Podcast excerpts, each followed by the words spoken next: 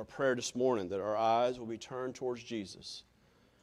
Good look in his wonderful face. Turn, if you would, this morning, if you have a copy of the Word of God, to Mark chapter fifteen.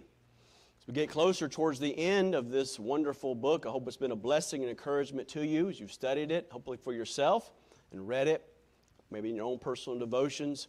If you hope, maybe some, several of you, about forty of you signed up to read the Bible through.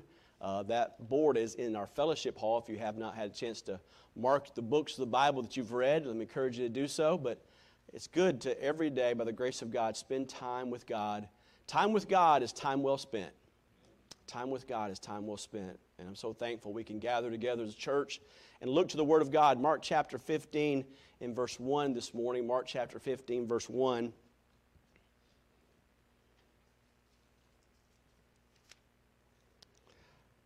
Mark chapter fifteen, verse one, and straightway in the morning the chief priests held a consultation with the elders and scribes and brought the whole council and bound Jesus and carried him away and delivered him to Pilate.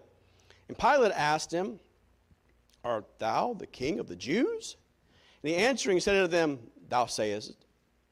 Chief priests accused him of many things, but he answered nothing. And Pilate asked him again, saying, Answerest thou nothing? Behold, how many things they witness against thee. But Jesus yet answering nothing, so that Pilate marveled. And at the feast they released unto them one prisoner whomsoever they desired. There was one named Barabbas, which lay bound with them that had made insurrection with him, who committed murder and insurrection. And the multitude, crying aloud, began to desire him to do as he had ever done unto them. Verse nine, but Pilate answered them, saying, Will ye that I release unto you the king of the Jews? And he knew that the chief priests had delivered him for envy, but the chief priests moved the people that he should rather release Barabbas unto them. But Pilate answered and said unto them, unto, and said unto, again unto them, What will ye have? What will you then have? I shall do unto him whom ye call the king of the Jews. And they cried out again, Crucify him. And Pilate said unto them, Why? What evil hath he done? And they cried out the more exceedingly, Crucify him. And so Pilate, willing to content the people, released Barabbas unto them and delivered Jesus. And he had scourged him to be crucified. Father, we bow before you once again this morning, and we, in awe of your word, and we read these, Jesus, these words, how Jesus suffered so much so we could be saved.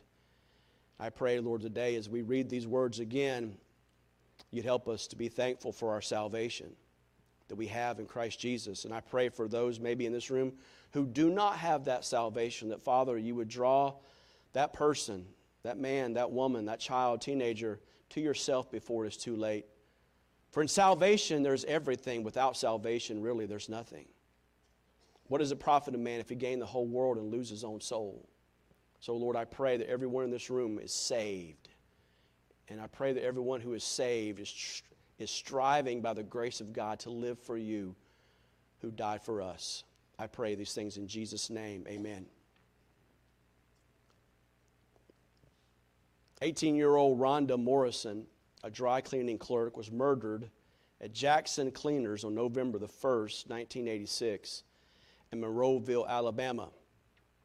Mister McMillan, who had no prior felonies or convictions, was a suspect for that crime and was arrested by the newly elected Sheriff Tom Tate in June nineteen eighty-seven. On December eleventh, nineteen eighty-seven, Walter McMillan, as well as Ra- Ralph Myers, who was a career criminal, were jointly indicted for the murder of Rhonda Morrison. It was, it, was, it was recommended by the jury to have a life sentence.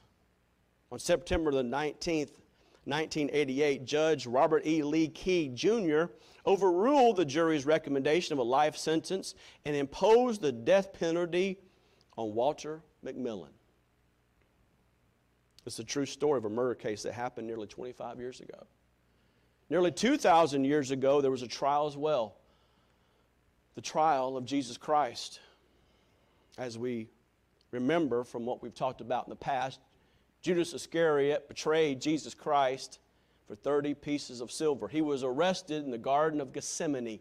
Early in the morning, early in the morning, that Friday morning, he was arrested. Taken to the house of Anias and Caiaphas. Questioned by Anias first, the former high priest, and then Caiaphas, his son-in-law, a little bit later. But they had a, they had a problem. The problem was, number one, they, they were supposed to have people to be able to actually tell the truth about Jesus Christ, the crimes that he committed, but they couldn't find him. So they had to, they, false, they brought in people to falsely accuse him. Secondly, they were not supposed to have a trial at night, but they actually had the trial at night. And thirdly, if they were going to sentence him, they had, they were supposed to give twenty-four hours before they actually executed the sentence. You see, they wanted to get rid of Jesus. They hated Jesus. Several reasons, because they were afraid that Jesus would bring forth a revolution and would cause or impose more rules from Rome if he caused a revolution in Jerusalem throughout the land. Secondly, they hated his doctrine. They hated his teaching because it was the opposite of their teaching. Jesus taught a salvation by faith in him alone. The Pharisees and Sadducees taught a doctrine of teaching salvation through works alone. And dear friend, that's what's been taught in most of the churches you see down these roads. And there's only two ways that people say, salvation by works, and if you have to work for it, what happens if you don't work? Then you can lose it. But salvation by faith is not based on me, it's based on the object of our faith, which is God. And we can never lose it. We can never lose it. So they hated him for who he was and what he taught, and they hated the fact that he cleansed out the temple twice, which hurt their pocketbook, their finances. They hated Jesus Christ.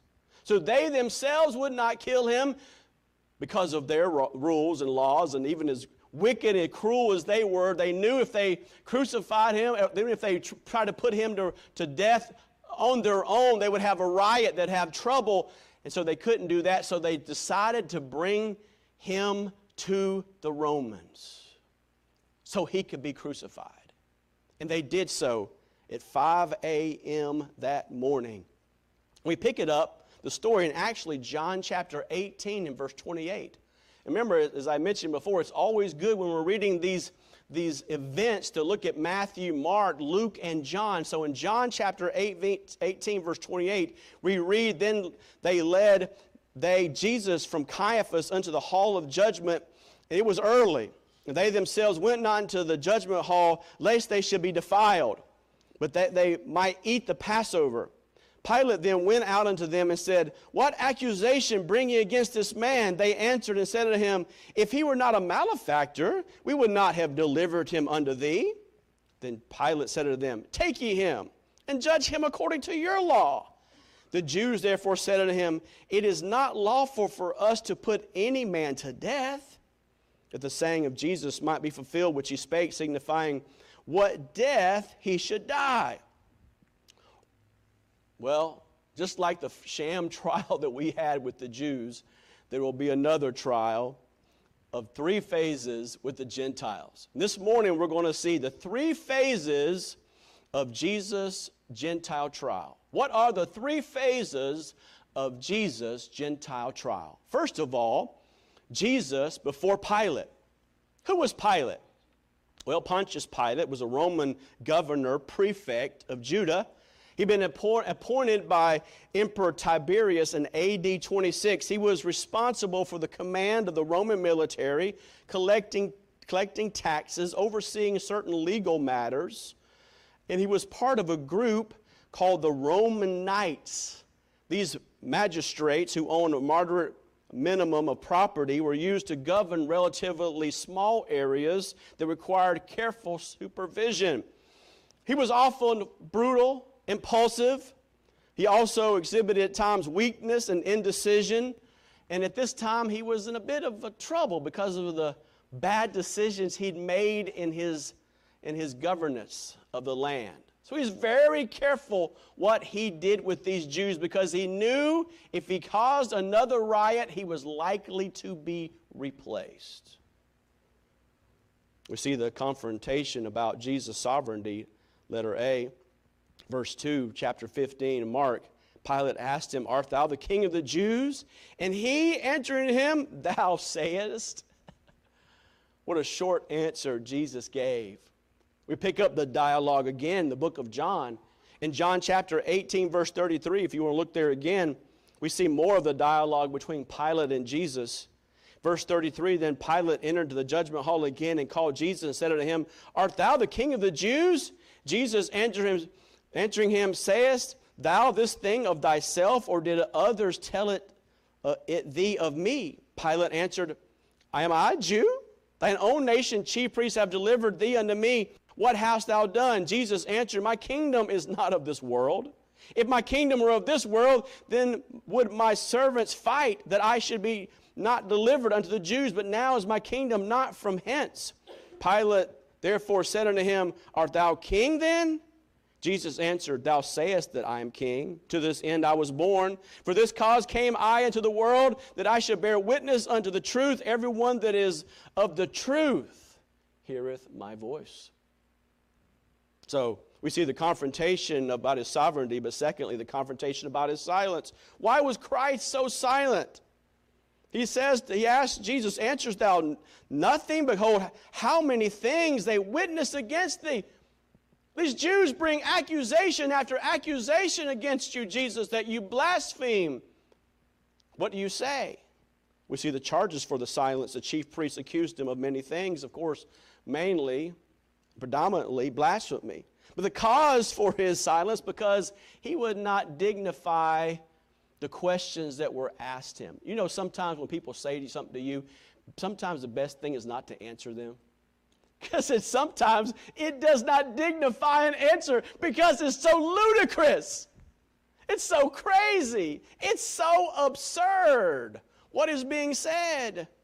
With these, thirdly, the contemplation of the silence. Jesus yet answering nothing, so that Pilate marveled.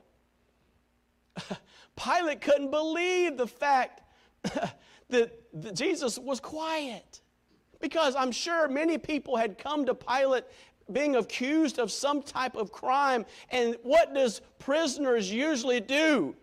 Well, Brother Eric knows, I didn't do it. It wasn't me.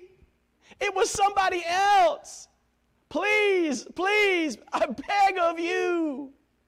See, Jesus didn't have to say anything because he was innocent. He was innocent. They found no fault in him.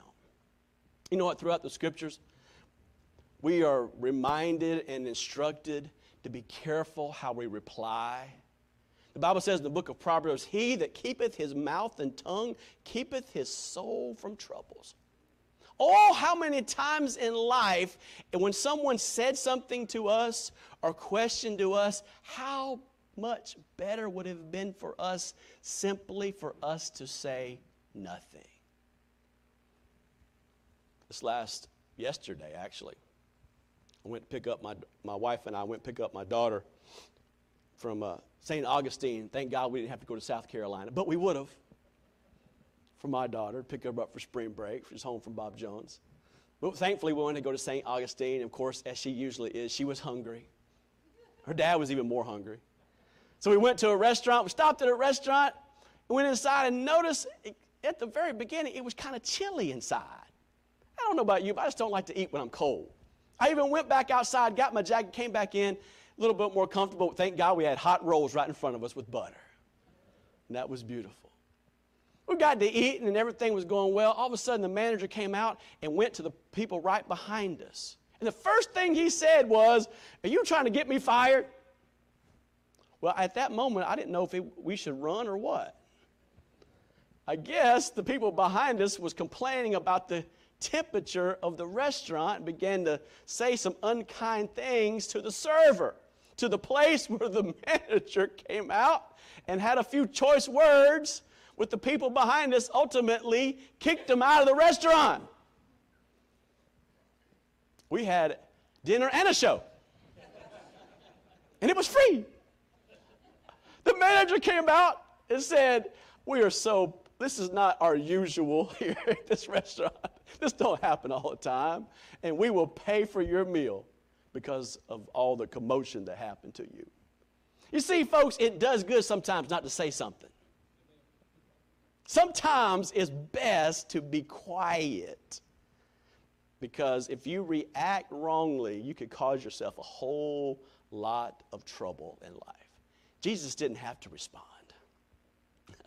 He was in perfect control of the situation he was in. We see Jesus before Pilate, but secondly, Jesus before Herod. The Bible says in Luke chapter twenty-three, verse eight, we see the curiosity of Herod. And when Herod saw Jesus, he was exceedingly glad, for he was desirous to see him of a long season, because he heard many things of him, and he hoped to have seen some miracle done by him. And of course, we learn in Luke chapter twenty-three, verse five, that Pilate had asked where this man was a Galilean. And why did he ask that? Because he didn't want to have to deal with Jesus, who was called the King of the Jews. He wanted somebody else to judge him. And so when he heard that Jesus was a Galilean, he said, well, that's Herod's territory. Let's take him to, take him to, to Herod. This was Herod Antipas, the son of, of Herod the Great. Herod Antipas was a regional monarch, a ruler who ruled over Galilee or the Perea area under the jurisdiction of Rome. Now, you remember Herod Antipas from history. Actually, we talked about him when we were studying Mark chapter six, verses fourteen through twenty-nine. He had legally divorced his wife and decided to take his brother's wife as his wife. And John the Baptist said he should not do it. Because he said that, John the Baptist was put into prison, and ultimately John the Baptist lost his head. Well, Herod Antipas thought that maybe this person who is called Jesus, because of all the miraculous works that he'd done, that possibly this was John the Baptist come back from the dead. So he wanted to question him and talk to him about actually what was happening. So we see the curiosity of Herod, of, but the silence of Christ. Verse twenty, chapter twenty-three, verse nine of the book of Luke, the Word of God tells us, and he questioned him with many words, but he answered him nothing. Now, with Pilate, he said a few words, but with Herod, he did not say anything back. Why is that? Well, several reasons. One, because possibly what he had done to John the Baptist, his cousin, and secondly, because he knew the state of Herod's spiritual condition. Herod was a wicked man. He was an immoral man. He was a corrupt man. And he didn't want to say anything to him. When you're telling somebody the very truth, especially the gospel of Jesus Christ, it's important who you say it to and when you say it to them. You go door to door, you tell someone about Jesus, you will notice that sometimes they're ready and receptive to hear the word. And that's a beautiful thing. But sometime within a few moments, you know they're not ready to say, hear anything about the gospel. And we go on door to door, or we go out witnessing, or personal uh, passing out of tracts at, at the University of Florida. There's a door of opportunities, of a door of, of a, when the op window is open to share the truths of, of the gospel of Jesus Christ. But sometimes that door was shut. I believe at this time the door was shut for Herod Antipas. And Jesus would not dignify an answer or say a very anything to him because of his wickedness and what he had done. And the gospel was not going to be presented to this man.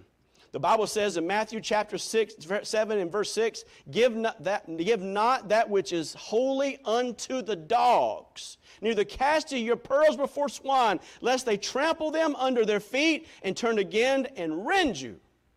Sometimes it's best not to tell the truth. A wise man says, don't always speak the truth. Don't always speak the truth. But when you do speak, speak only the truth. Think of those words, dear friend. There's a time and place to tell the truth. There's a time when we need to be quiet because the truth needs not to be told. Jesus went before Pilate. Jesus went before Herod. But thirdly, in this trial, Jesus before Pilate again in verses six through twelve. We see the custom of the court. Hoping for a way out of the situation, Pilate provided an opportunity, hopefully, to appease the crowd by releasing a prisoner to go free, as was the custom on Passover. Every Passover, Pilate had the opportunity to let a prisoner go free. And he was hoping that the crowd would be appeased if he released Jesus unto them. But they were not appeased. So Pilate thought the crowd would select Jesus, therefore sol- sol- solving this dilemma. But unfortunately, they chose Barabbas. Ironically, Barabbas means, name means son of the father. Here's the law-breaking son of a human father being offered to the people in the place of the sinless son of the divine father. As Pilate is presenting this option, Christ or Barabbas, he hears this message from his wife. In Matthew chapter twenty-seven, verse nineteen, we read, when he was set down on the judgment seat, his wife sent unto him, saying, "Have thou nothing to do with this just man? For I have suffered many things this day in a dream because of him." And while pondering, Pilate is thinking on these things. We read in the scriptures in Mark chapter fifteen, verse eleven, "But the chief priests moved the people that they should rather release Barabbas unto them." They had a cause. They had a reason. They did not want Jesus. They wanted Barabbas. This whole world, even today, they do not want Jesus primarily. They do not want Jesus. You go into a restaurant singing Amazing Grace, they will not look at you in the right way. You walk into you walk into a place carrying your King James Bible, they won't look at you the right way. When you go in there with a smile on your face and a, a song that honors God, they won't look at you. They won't look at you quite right. They'll think of something that's strange. And dear friend, you are strange in this world. And we are strange. We're pilgrims and strangers here. This world is not our own. We're just a passing through. Our, our home is in the heavens, isn't it? Praise God. We have a better place. This world is corrupt and sinful. And dear friend, we're, we're just going through this place just for a time. Oh, oh, the chief priests, they thought, they thought, oh, Pilate's going to try to ruin this whole thing by releasing Barabbas. But they roused up the crowd and have them rather release Barabbas unto them. So we see their corruption, but secondly, the custom of the court, but secondly, the cry of the crowd. What, is this, what do we say? They said unto them, they didn't say a, a quiet word. They didn't say a calm word. They said, "Crucify him. Crucify him." The same Jesus who they praised just a few days earlier as he came into Jerusalem on Monday. They hailed him. And they waved palm branches at him, and they called him the Messiah. The same crowd, the same crowd now says, "Crucify him." That's how crazy the crowd is. That's how strange the mob is. The same group that says, "Hail Jesus, King of the Jews," will now say, "Crucify him, crucify him, crucify him." And the Bible says in Matthew chapter twenty-seven, verse twenty-five, "And all the people said, his blood shall be on us and our children." And dear friend, it has. It has. What did, what did Pilate react by doing? In Matthew chapter twenty-seven, verse twenty-four, Pilate took water and washed his hands in front of the crowd, saying, "I am innocent of this man's blood. See to that yourselves." He would have Jesus first scourged.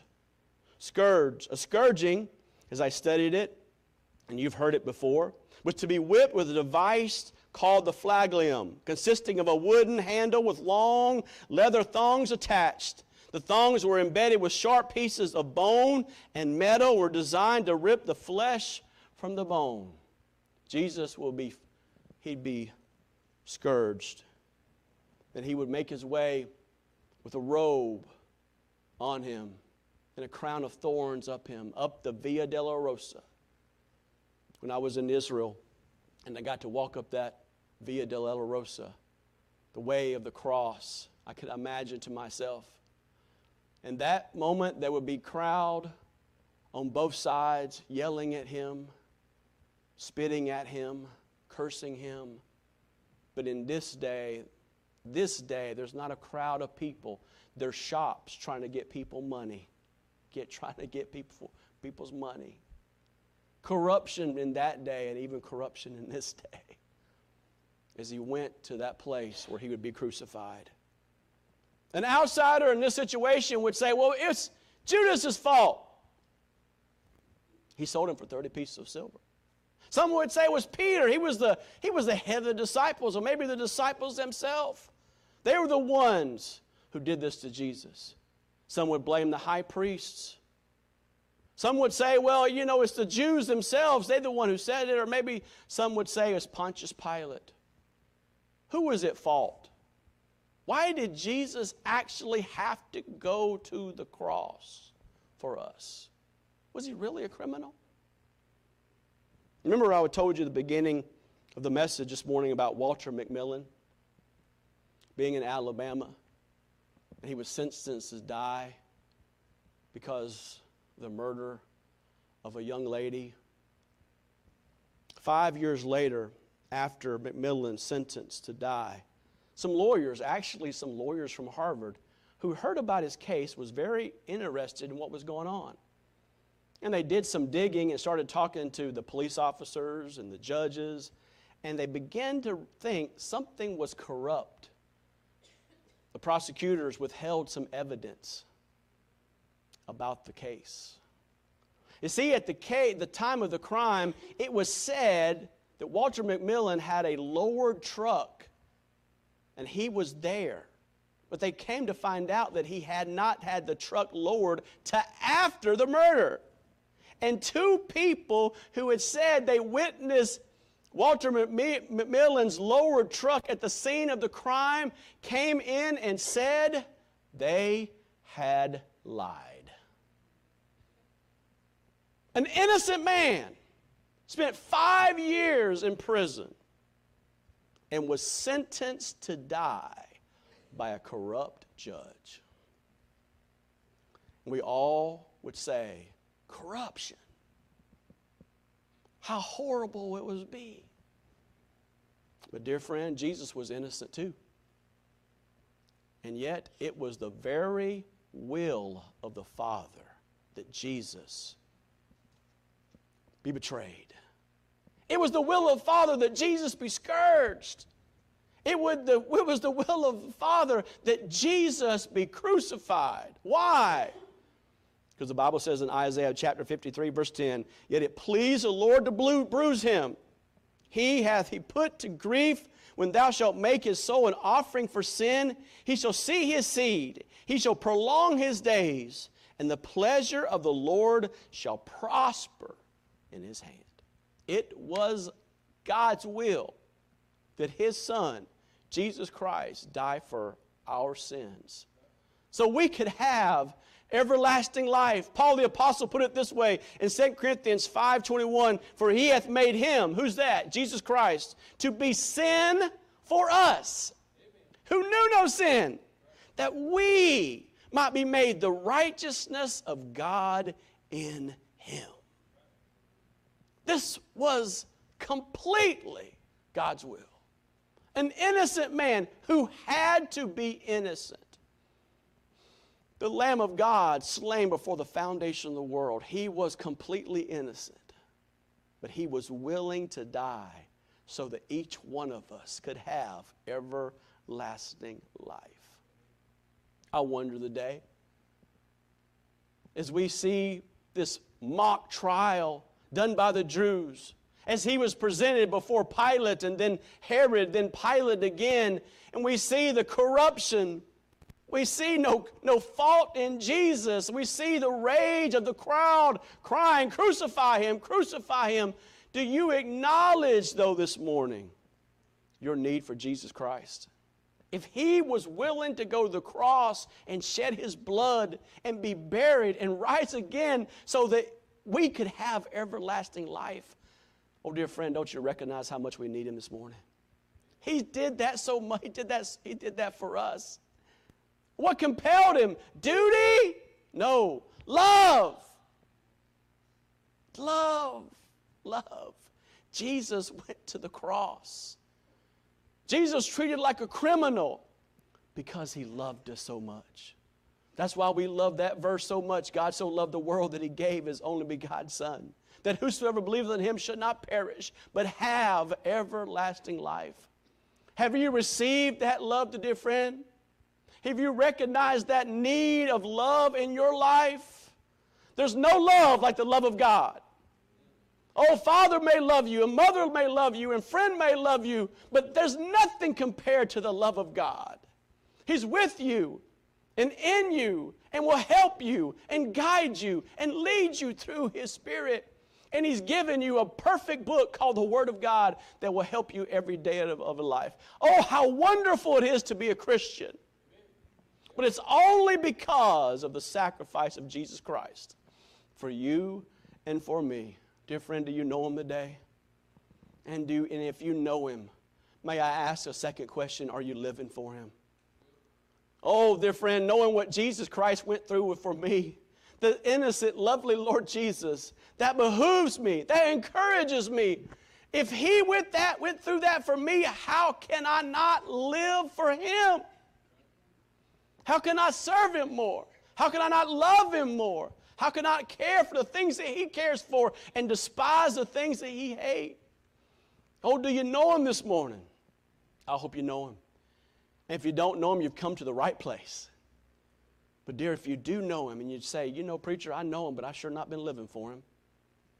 You know what happens in life? Like a lot of relationships, we fall out of love, don't we? Oh, maybe at one time you used to love him, you used to appreciate him, you used to read his book, you used to tell people about him, but man, it's been a long time since you picked up this book. It's been a long time since you told somebody about Jesus. It's been a long time since you really had a fervency towards Jesus Christ. It's been a long time. You know what, dear friend, if that's your situation today, you've come to the right place. Because everyone in this room have failed God, amen? We've all failed him. But you know what, dear friend? You're only one decision being right with God. If we confess our sins, he's faithful and just to cleanse us from all sins and forgive us from all unrighteousness. He will. Just one decision. Just one decision. You can be totally right with God today. We all stray. We all make bad decisions. We all complain about the, the, the temperature being too cold in the restaurant, say things we shouldn't say. We complain to God that it's forty-nine outside when it should be seventy-five outside. Complain the food is not right or something's not right or something's always. We just, we, we're like sheep. We go astray, don't we? But you know what? Jesus and his mercy and love is willing to forgive us. We confess our faults one to another and pray for one another. We shall be healed. Where are you at this morning? Are you saved? You say, preacher, I'm saved. But are you thankful and grateful and living for Jesus Christ the way that you know you should be today? Father, we thank you for your goodness. We thank you for your grace. We thank you for the salvation that we have in Jesus Christ. And Lord, realizing what he has done for us, help us to be grateful. Help us to live for you. Help us to be willing to die for you. Paul said, I die daily. We die to our own dreams and plans and goals, Lord, and say, your will be done. Not my will, but thy will be done. But we pray the same words that the, Jesus prayed in the Garden of Gethsemane. Not my will, but thy will be done. With head bowed, eyes closed, could you say, preacher, I know I'm saved today. There's been a time in my life where I recognized the fact that I was a sinner. I was on my way to hell, but I placed my faith in Jesus Christ alone. I know that I've done that. If you've done that today, would you say, preacher, by my raised hand, I'm just telling folks I've been saved. I know I've been saved. I've been saved. I asked Jesus to save me. Thank God for your honesty this morning. There's some that could not raise their hand. If your friend, if you're here today and you don't know Christ, would you come? We're going to have an invitation. The piano player is going to play. We're going to ask everybody to stand to our feet. We're not here to embarrass you. We just want to see people saved. Salvation is when you place your faith in Jesus Christ alone. Not by works of righteousness which we have done, but according to his mercy he has saved us.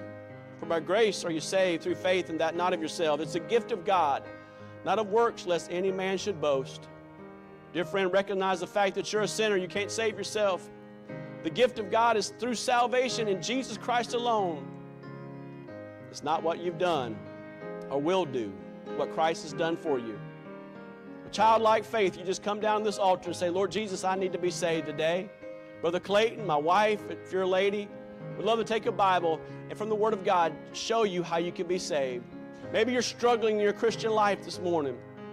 Maybe, maybe you're going through a difficulty, struggling with loving Him the way you should love Him. Your, your choices this past, this past week has proven your love for yourself more than your love for God.